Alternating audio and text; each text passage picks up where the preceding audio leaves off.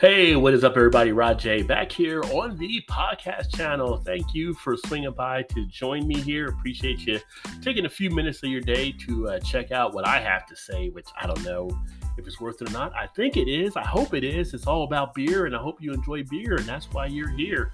But that being said, want to get into the podcast show. I've done a few changes, a few tweaks, trying to get more of a balance here on the podcast, and hopefully you guys do enjoy. I'm going to go ahead and get into it here in a few minutes, but thank you again for swinging by, and uh, remember to leave comments if you can. always want to get your guys' feedback, and then also any things you'd like for me to take a look at. Always feel free to shoot a message there, and if you do like it, always hit whatever like mechanism it may have as well. And hopefully, you guys will subscribe for the new stuff going forward.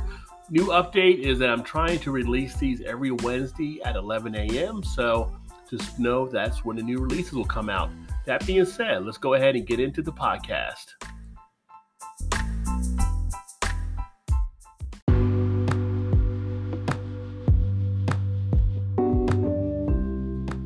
All right, let's get into some of the beer things out there. And hopefully, you guys are coming off a very nice Labor Day weekend. And uh, you know, Labor Day is always at end of summer, getting to the fall upcoming unofficially because it doesn't always switch over to like September 20th or 21st. But once Labor Day hits, you kind of know, well, summer's just about done now. So now it's okay to crack open pumpkin beers, I guess, if you were waiting. Of course, you want to get the Oktoberfest beers in as well. I feel like you should do Oktoberfest before pumpkin, but maybe that's just me. I don't know. What are your thoughts about that? You can leave me a comment or uh, send me a message on that as well. But are you a fan of doing Oktoberfest before pumpkin, or do you do pumpkin just because you're ready for pumpkin? Everybody's got the pumpkin spice and all kinds of other things out there. So maybe it doesn't matter between pumpkin and Oktoberfest. Maybe you just want to drink the beer just to drink the beer. So, how do you prefer to get into it? Or do you wait until maybe October? I have not had a pumpkin beer as of yet. I'm a person that likes to wait usually until October after Oktoberfest, which is always funny because it's in September. But anyway, I digress. Just uh, know the beers are out there and it's time to enjoy those here. Uh, one thing I wanted to touch base on, just to let you guys know, if you haven't checked out the blog website, is rodjbeerventures.com. Make sure you definitely do. I have a lot of different things happening over there, not just with some of the video posts, but also some of the blog posts. I decided to get back into writing a little bit more. I mean, I do have a journalism degree, so I probably should get something out of it, right? So I started to add some written pieces there this week. I actually released a piece on just a kind of a view and observation around uh, diversity and inclusion in uh, the beer scene, and it's a really a short piece, so it won't take you too long to actually check that out. But that's one that was released here earlier this morning, and on the blog, I'll be releasing new written pieces there on Wednesdays as well. The goal there is probably around nine or nine thirty in the morning when those will come out, but um, there'll be something you can check out too if you'd like to read some different articles along those lines. Some of the things jumping out right now that I actually saw that kind of had me scratching my head a little bit, kind of just curious about it and see what you guys are thinking. Cold IPAs. So cold IPAs earlier this year seem to come out a little more quicker. Now they seem to be dying down a little bit. I don't see them as much, but are cold IPAs really just IPLs remarketed, changed up? I mean, India Pale Lager came out a few years ago where we had that basically a lager that was getting extra hops in it. And now we switched over to the cold IPA, which is like the IPA, we're changing the fermentation like a lager, but we're still really going for that hop taste there. Is this like a shell game? What do you guys actually think about that? I actually enjoy the ones I've had from the cold IPA as well as the IPLs because I do like the dry hop feel. I like the hoppiness coming through in my beers. So, whatever you want to call it, I still enjoy them for the most part. But it's just kind of funny. I just wonder if it is something where we're just kind of changing the name of them, but we're really kind of doing the same thing now. Obviously, brewing a lager versus brewing ale, different techniques along those lines. But I'm just looking at the end product and looking at the end product. It seems like we're coming out with uh, about the same. So let me know what you guys think. If you want to uh, send me a comment or leave a message, and uh, I'll, I'll, I'll keep enjoying them as if they come out with them. Like I said, because I do dig them. Um, one cool thing I've noticed this year has been a great return of all the beer festivals. So I'm not sure if you guys have went to any of the beer festivals out there. If you did, I would love to hear which ones you guys are actually enjoying. We just had the uh, Barrel and Flow Beer Fest, which unfortunately I did not get to go to because I had family uh, scheduling events already at that same time, and it was the same as last year with that. So the weekend I usually have it is actually the same weekend that I have my mother's birthday. So we're usually in New Jersey at that point. But if there's some type of switch at some point, I would love to get out there. A lot of people I would love to meet and talk with and uh, check out beers from. But um, Great American Beer Fest is back. You know, that's coming up here. And then you have a lot of other ones from all over the country. So it's great to actually be a beer drinker right now as you're seeing all the beer festivals return. So if you've been to any, let me know what you're thinking. What are some of your favorite ones you've actually been to from around the country as well? And then uh, I mentioned Return of the Pumpkin and Oktoberfest beers, and let me know what you guys think on that too. But uh, those are kind of just a few of the things that made me uh, scratch my head this past week or two.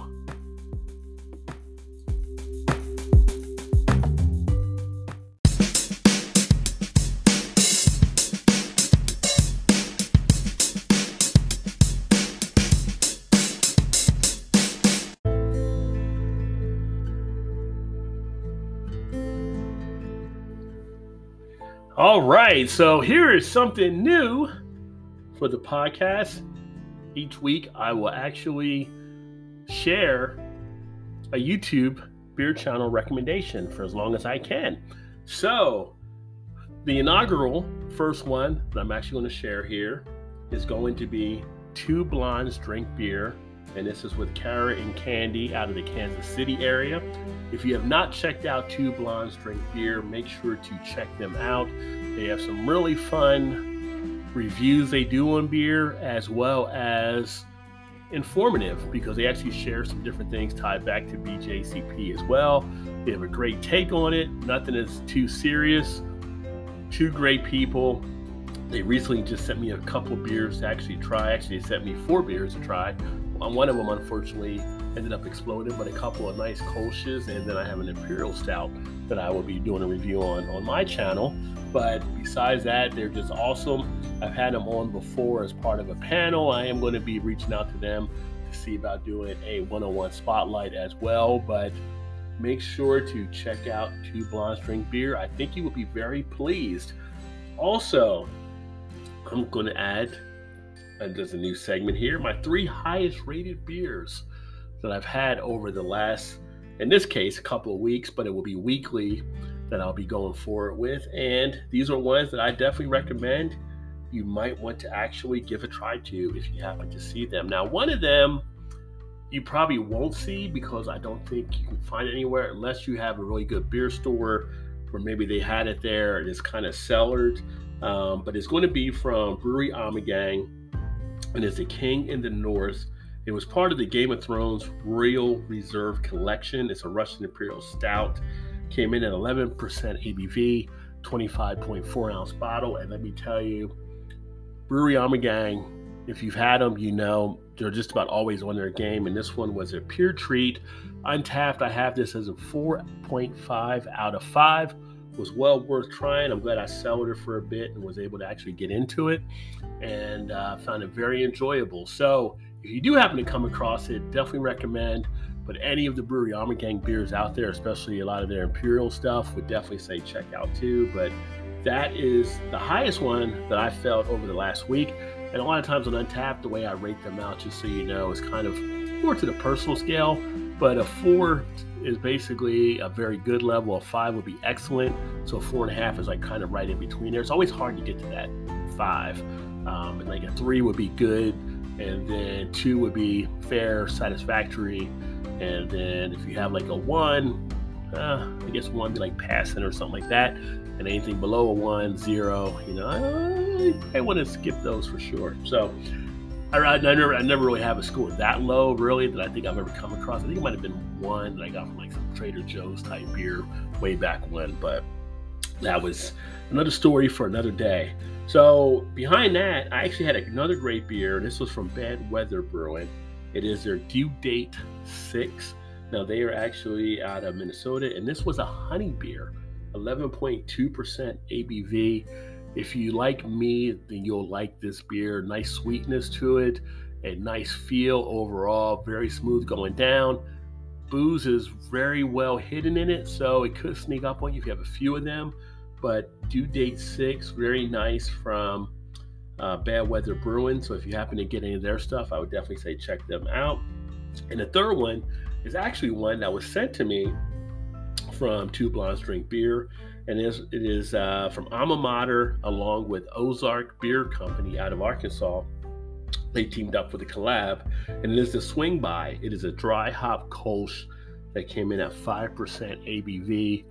I mentioned earlier in the show about the cold IPA and IPA and how I like that hop flavor. This one with that Kolsch and the hops coming through on the nose, you got a great amount of the aroma. When you got into the taste, you had the hop feel, but then you got the graininess from it being a cold style.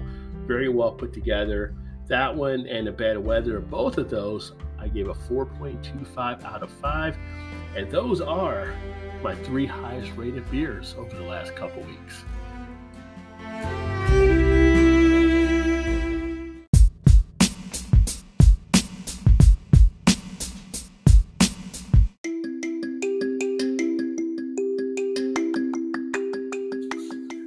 And here we go, swinging into the final portions of the show.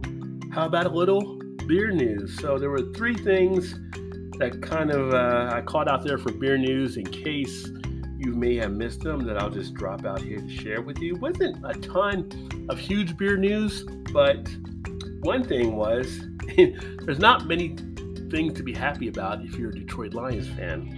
But one good thing about being a Detroit Lions fan is that the NFL says Detroit has the lowest concession stand prices in the league. So you might not be rooting for a lot on the field, but at least you get cheap beer. So if you do go to a Lions game, at least you have that working in your corner. The beer prices work out well. Um, up in New York, one of the blood centers is offering free beer for those that donate blood. And that's happening up in Brooklyn. I don't know if it's other areas, but Brooklyn was the center where the news story was located.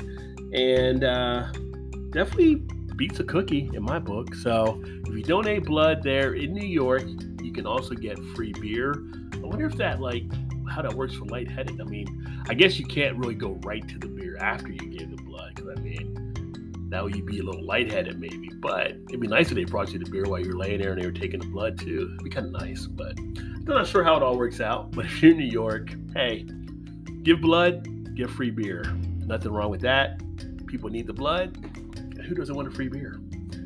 And then the other news story, which is probably the biggest news story um, from beer more recently over this last week or so, Stone Brewing has completed its sale to Sapporo for 165 million.